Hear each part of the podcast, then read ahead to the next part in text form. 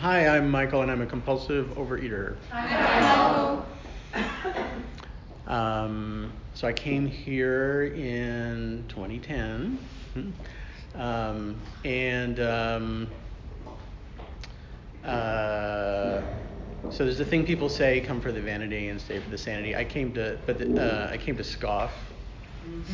I wasn't looking for vanity, I, um, and uh, I thought that there'd be a bunch of crazy people here and there are, and uh, and then I could make fun of you or look down on you or something, um, or feel better about myself. Somehow that would make me feel better. I don't know.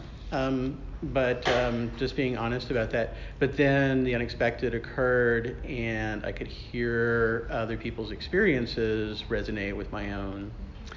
Um, so um, yeah, if you had told me that I had a spiritual problem uh, I would have laughed at you. I didn't really identify that I had um, anything like a spiritual problem or even that I had a body problem. I was kind of cut off um, from my body. Um, and um, but I would but I was um, frequently severely depressed. Um, I had terrible sleep apnea. Um, so, um, so I was tired all the time. I could fall asleep really easily. It, it was um, like driving was kind of dangerous. Like it was really took a lot of effort not to fall asleep while driving. Um, and um, I had aches and pains, and like walking downstairs was a little was getting increasingly difficult. And um, so, oh, I have a picture. Uh, so I'll pass a picture around. So that's me around 130, uh, 350 pounds. And um, uh, so uh, that's proof that I was really big. And um, uh, I was also a yo yo dieter. So um, uh, I wasn't that size all the time, and I went back and forth. Um, when I came into recovery, I wrote down like all the things that I had done to control my body and my weight and my eating. Um, and so I, then I had a timeline sort of of what I had done with like dieting and weight loss and stuff like that. And I went basically I went back and forth. I lost 100 pounds and then regained it five times, um, which is kind of pointless um, not good for your long term health, it turns out, um, and um, really not very sane. Uh, you would think I would have figured that out at some point, but um, uh, it, the whole thing works, right? The, the addiction works to cloud my mind. And um, uh, so I'm not sane about food and eating and lots and plenty of other things. So um, uh, so I came I came here and I heard you guys did some things, actions. This is an into action meeting. You did some actions and then you got sane and then you weren't so crazy with whatever you were doing with food or eating or controlling your body. And so I thought, well, I want those things. I want that sanity that I see. Uh, I want that being comfortable in your own skin that I see. Um, so I could try doing those actions because the ones I was doing weren't really helpful. um, and um, because I would eat when um, when I was feeling down, I would eat when I was feeling lonely. I would eat to celebrate with and be with other people. I would eat when I was bored. It was kind of just like the go-to anytime there's an uncomfortable or an unfamiliar feeling. I could eat something. And then it was just the habit of eating all the time um, or not eating all the time. Um, and uh, I had lots of days. I say this, uh, I spell this out because maybe this, for some of you, this was your experience, where like I wouldn't have breakfast and I wouldn't have lunch and then I would have dinner for five people which doesn't really add up to you know that just creates you know weight gain and ill health um, and um, it was a lot easier to do that. Uh, uh, it was easy to do that with delivery food, right? And and I had all of these rationalizations and justifications, right? Like, oh, I feel particularly hungry today, or I had less than usual yesterday, right? So you know, I'll get two you know, two main courses, right? And oh, a little appetizer, oh, and a little dessert, you know, and it's just sort of you add it all together, and it's just way, way, way too much food. But one little justification at a time, right? And it kind of adds up. So I was full of those justifications for things, and um, thank you. Um, and one of the things I learned in this program is that the only person who needs a justification is somebody who's doing something wrong. Um, so, so I came here and these things you did and these actions and they're in the steps. And I could do the steps and try that out and see what happened and see what my experience was.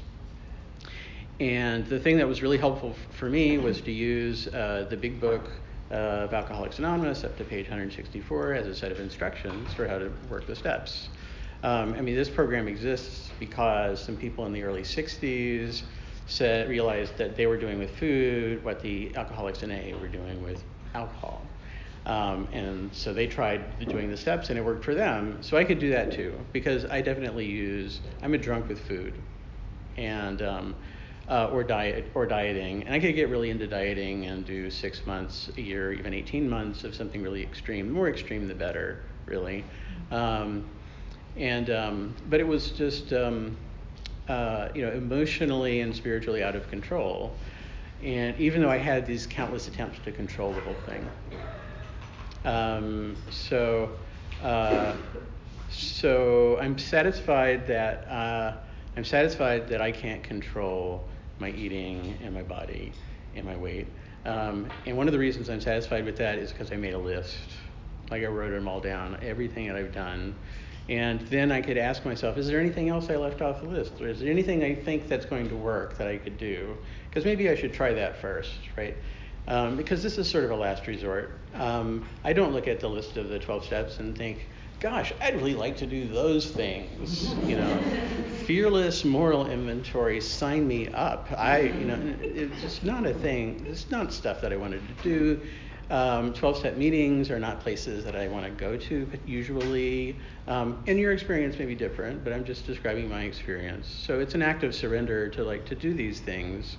Um, and I do them as a last resort, and that's not a negative, actually. That's part of the surrender right? Like I, that's way, that's me giving up on trying to control the whole thing, needing justifications for what I'm doing. Um, and I have this problem. It's a problem with my body. When I start, I can't stop. Um, food makes me hungry. Um, and if, if I eat a big meal today, I'm going to need to have a big meal tomorrow and the next day and the next. Um, and um, so overeating might work occasionally for a normal person, but not for me. And so I need to not overeat. Great, no problem. Then I just need to figure out what my triggers are, not do those things, stay away from those things. Perfect, I'm not going to overeat, right? Wrong, because I also have a disease in my mind. My mind is twisted. I have these obsessions and these curious ways of thinking that get me to start. And so I can't keep myself from starting. Um, so that's why I'm hopeless, and that's why this is the last the last resort for me. Um, because I can come here, I can hear your story, I can relate to your story, um, and um, and I can um, uh, believe that it's possible for me, possible maybe, right? And then I can just like do these things. So it, we, it's a program. It's a 12-step program um, never really thought about it until I was doing 12 step recovery, but the word program means a set of actions in a sequence, right? Like you go to a, concert, symphony concert and they give you a program, and it's like these are the, the five pieces they're going to play, and this is the order that they're in, right? So, like, oh, it's a program, it's like that. It's a set of actions, I can do the actions, and I can do them in that order, and that's what, that's what works. So, okay, I can do that. Um, so, um, uh, so, so doing those steps as a set of actions that I can do, um, and uh, it changes my life, right? I'm completely different. My body is completely different. The way I think is really, really different. Uh, my emotional life is completely different. I'm much more stable emotionally than I ever was before. Um, and uh, that's and there's some sense of some kind of connection with something greater than myself. It's not all about me and my ego and my personal preferences, right? There's something more important than my personal preferences. Um, like these steps, these actions, or these meetings, or these tools that I don't particularly enjoy doing. Um, talking about myself, like right now, not one of my favorite things to do. I don't enjoy talking about myself. Some people do. Um, but there's something more important than my preference.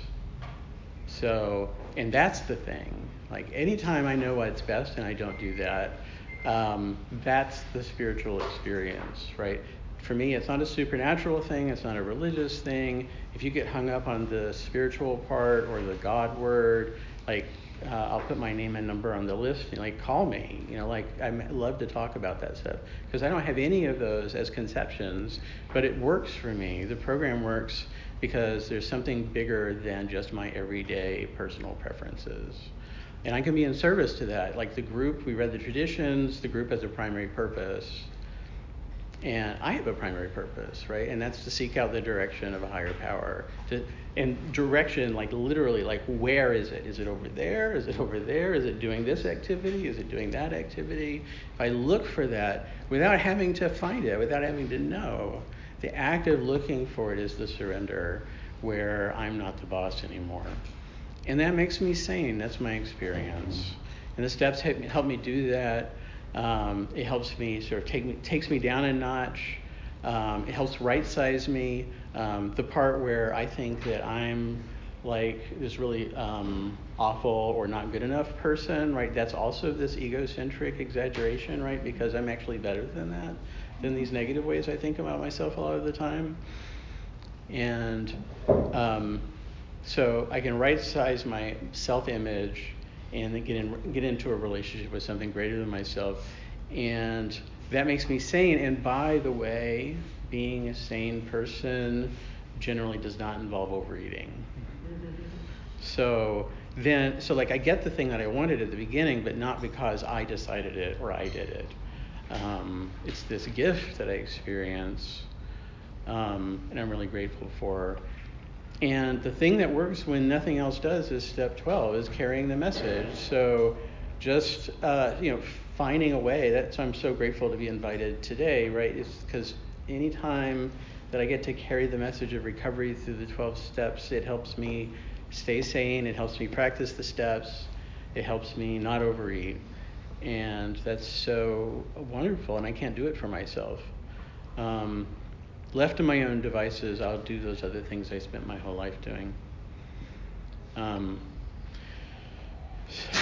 so um, that's the. Um, I heard somebody tell me at one point, uh, like if you don't hear in a meeting what you want, what you want to hear, then you can say it, right? And then you'll hear it, right? So like I get to practice that today. So I like I don't know what the right message is for you, but I can say what I need to hear, and that's going to help me, and I can have faith that that might help you. And if it doesn't, then you can come back another time and you can hear somebody else, or just stay later for the meeting where there's more sharing, right? And you hear somebody else's experience. Maybe that's what resonates for you. And then you hear your your experience with food echoed in somebody else, and that's kind of miraculous. And that's like a bolt of lightning. That's a higher power, right? That's not a thing you can, I can do for myself. I can't concoct and uh, you guys talking about your experiences. That just doesn't work. So, um, uh, so I'm really grateful for this uh, program. I don't want to overeat today. It's wonderful that I can be a room in a room of 20 people who also don't want to do crazy things with food today. Um, and uh, like we're in a boat together, and uh, I really appreciate that. So, thanks.